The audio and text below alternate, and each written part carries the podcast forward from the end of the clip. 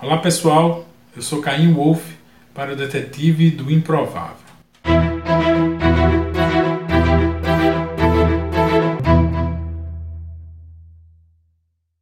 Um dos mais incríveis tesouros já encontrados, sem dúvida alguma, foi o do faraó Tutankhamun. Sua grandiosidade se deve a não ter sido achado pelos saqueadores, permanecendo intocado ao longo do, dos séculos. Muitos defendem a ideia que, em parte, essa proteção não deve ser atribuída ao mero acaso, mas sim que foi fruto de um velho conhecimento esotérico do Antigo Egito. É dessa proteção velada que provém a chamada maldição da múmia. A arqueologia oficial não defende a existência de tal maldição. E realmente, até onde podemos realmente constatar pessoalmente o que existe na maioria das tumbas egípcias que lembre, por exemplo, a citada maldição, ou melhor, uma ameaça escrita nas paredes, está curiosamente direcionada aos deuses inimigos do sepultado, que, na guerra divina, tentariam levar a alma do Faraó a torturas e sofrimentos eternos.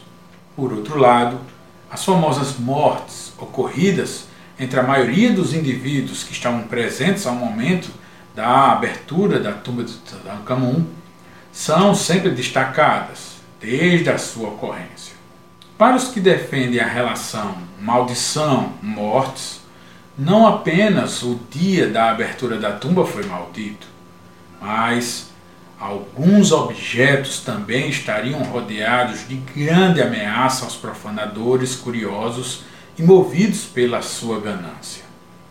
Uma dessas peças seria uma trombeta que pertenceu ao jovem rei e que estaria devotadamente colocada entre seus inúmeros pertences que foram depositados na tumba do monarca. A peça, na verdade, é um instrumento militar e que, dizem alguns, tem o poder de provocar um conflito mortal.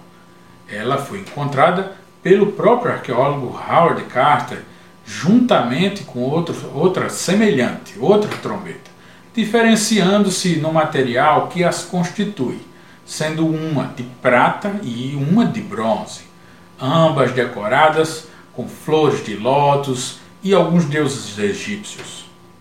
E como se atribuiu que as mesmas são dotadas de uma maldição? Bem, após milhares de anos guardadas, quando se tentou tocar uma delas pela primeira vez, toda a cidade do Cairo ficou às escuras, devido a um inexplicável blackout. Foi nesse episódio que a BBC resolveu gravar o som, inclusive sendo registrado que o instrumento de prata neste momento quebrou e feriu o músico que tentava tocá-lo. A trombeta de prata foi então consertada, mas o músico precisou de uma hospitalização. Das outras vezes, após um membro da equipe do Museu Egípcio, no Cairo, ter tocado uma das trombetas, chegou a acontecer uma semana após o início de uma revolução local. Disse que a mesma coisa também ocorreu sendo ela tocada antes da Guerra Árabe-Israelense, em 1967, e antes da Guerra do Golfo, mais próximo, em 1991. Até mesmo os funcionários do museu, onde elas costumam estar em, em exposição, evitam tocá-las, pois quem o fez chegou a ter brigas e desentendimentos no trabalho ou em casa. Na dúvida, se determinou que as trombetas não seriam mais tocadas. Porém, o visitante que quiser vê-las pessoalmente poderá ouvir gravado seu amaldiçoado e milenar som.